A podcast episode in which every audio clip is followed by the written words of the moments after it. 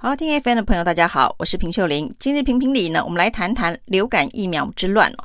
流感疫苗之乱，现在有一个非常特殊的现象，就是主帅都已经认错了，但是在旁边的禁卫队现在却卯起劲来硬凹，说没有错。陈忠道歉的时候说呢，是因为突然踩刹车。大转弯造成了基层的医疗人员大乱哦，他感到非常的抱歉。他说的是，突然发现呢，这一个五十到六十四岁的健康成年人施打的速度太快，怕把疫苗用光了，所以先暂时踩刹车哦。那紧接着苏贞昌也出面道歉哦，他说呢，这次疫苗施打的次序跟节奏并没有安排好。那现在呢？最新的说法是哦，这个流感疫苗并不需要每个人都打。照卫福部的规划，只要有百分之三十的人打，就是我们现在的疫苗的总量啊，大概就是只有百分之三十的采购量。那只要这百分之三十的采购量，七百多万剂的疫苗打完，就有了群体免疫，大家可以安心哦。那苏贞昌还用一个方式来形容哦，这就好像是哦，主人请客人到家里头来吃饭哦，说尽量来，那没想到人来了太多就憋得。那也有人就问苏贞昌哦，那你这个主人也很奇怪，你明明家里的饭菜准备的不够多，你干嘛热烈欢迎所有人都到你家来吃饭呢？饭菜不够多，却要大家来，结果现在憋得了，又告诉大家说，其实。不用吃这一顿饭呢，也不会饿肚子啊。那话都是你们在说的。那结果今天呢，发生了一件非常令人遗憾的事情哦。有一个板桥的里长啊，今天中午呢，就带着一个棒球棍，冲到了疾管署，气冲冲的说他要来跟疾管署要疫苗。那这个动作当然是非常的突兀哦，带着棒球棒来要疫苗。不过也可以感受到这个里长他非常的焦急、非常的生气的那样子的情绪哦。他说呢，他从十月十号就开始预约。这个疫苗的施打，他是帮他们礼上的老人家，并不是陈时中所踩刹车的五十到六十四岁的成年人，是老人家，是六十五岁以上的老人家。从十月初就开始帮他们预约，那他们礼上的老人家总共有七百位，结果呢，预约说今天安排要施打，结果呢，到这个里的这个疫苗呢，只有一百剂不到。那一百剂里头，其中有二十剂还指定要给一些高风险族群，所以他们的老人家只有八十剂可以打。可是已经预约了七百人哦。那现场很多老先生老太太就责怪这个里长哦，你明明说可以预约，我们也依照预约的时间来打，结果你现在告诉我没有疫苗。那里长当然很着急哦，里长就去问了。卫生所，就卫生所跟他说，这个疫苗是卫生局分配的。那他又跑去问了卫生局哦，结果卫生局又跟他说，这个疫苗是疾管署分配的。那他现在手上没有疫苗，所以他只好拿着他的棒球棒冲到疾管署，想要去找陈时中要疫苗。里长急着要疫苗，并不是被陈时中踩刹车的五十到六十四岁的成年人的疫苗。而是六十五岁以上长者的疫苗。那为什么现在六十五岁以上长者的疫苗会这么短缺呢？这个现象恐怕不是板桥这个里长哦。现在呢，包括了台北市哦，现在各大医院的公费疫苗已经全部都打完，不管你是老人还是小孩，都没办法到各大医院去打疫苗。那现在台北市最新分配疫苗的方式呢，就是在联合医院的这一个部外门诊哦，就是所谓各地的卫生所。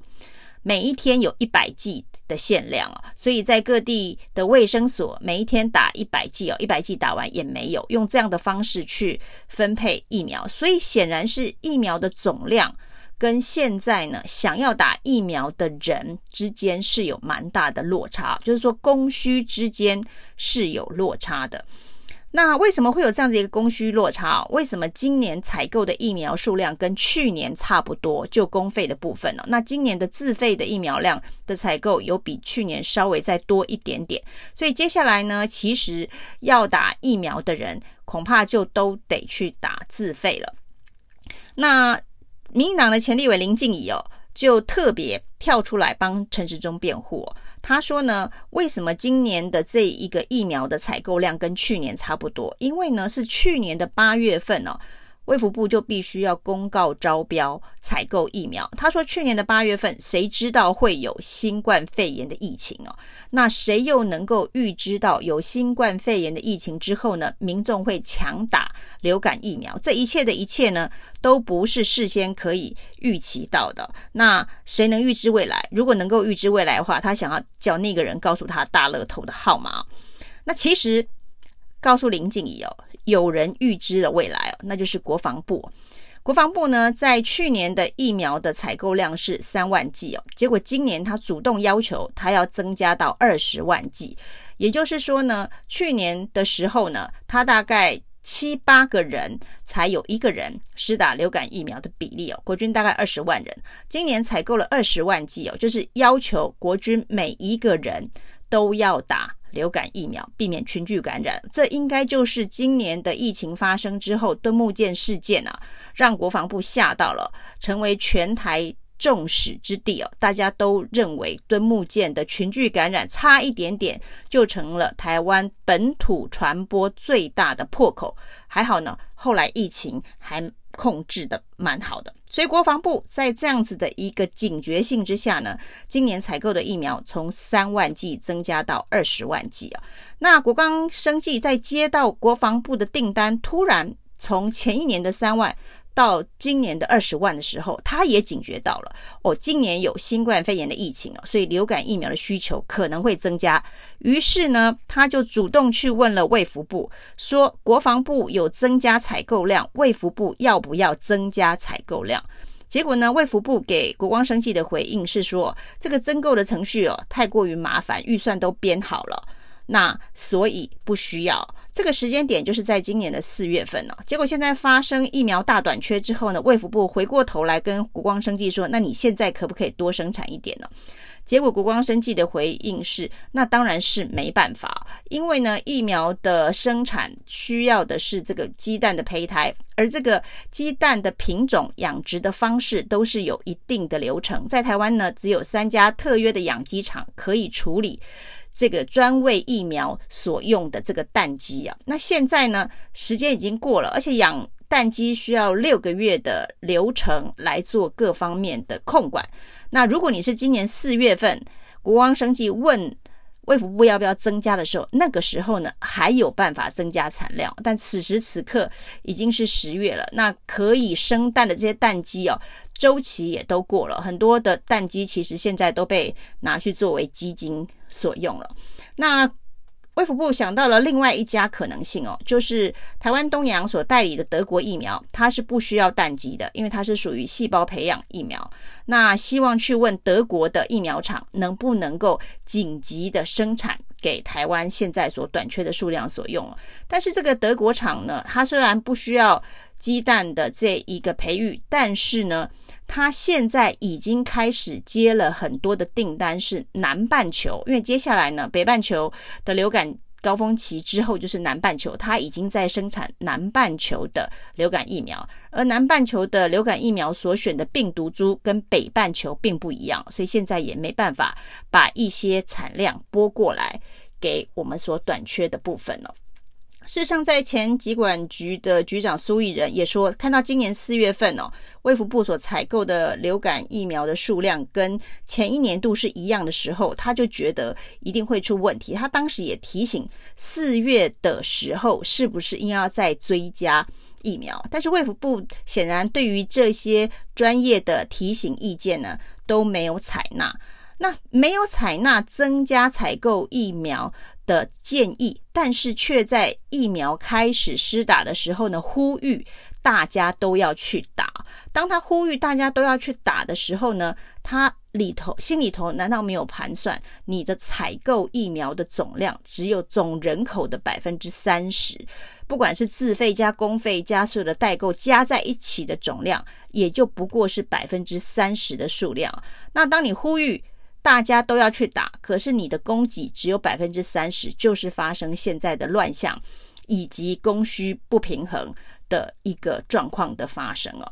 那像王浩宇呢，就跳出来说，陈时中不需要道歉呐、啊，因为呢，我们所预估来打的人，就是跟我们所购买的疫苗是一样的。但是，一开始呢，陈时中并没有告诉大家，我们所采购的疫苗只够百分之三十的人打，也就是说，十个人里面只有三个人会打到。而且呢，照优先顺位来看的话，老人家跟这个。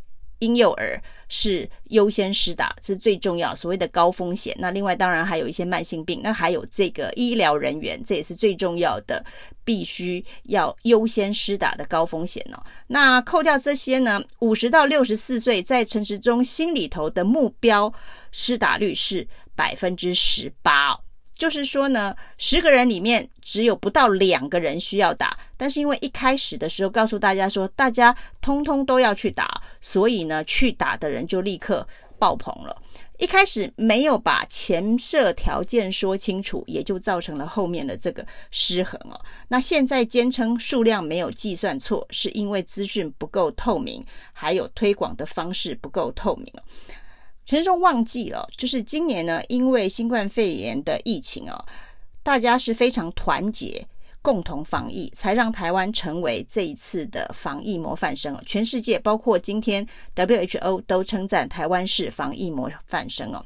而当时陈时中的支持度是高达百分之九十，也就是说呢，阿东讲话至少百分之九十的人都会照办了。那既然阿中说大家赶快去打，理论上会有百分之九十的人都会听话，乖乖的去打。而且呢，阿中还说，这一个打流感疫苗呢，可以减少新冠肺炎重症的可能性哦。对于这个疫情，秋冬可能再来的这一波疫情哦，也是有帮助。这个说法那就更有这个推动力了。所以呢，理论上相信陈时中防疫能力的，假设是百分之九十哦。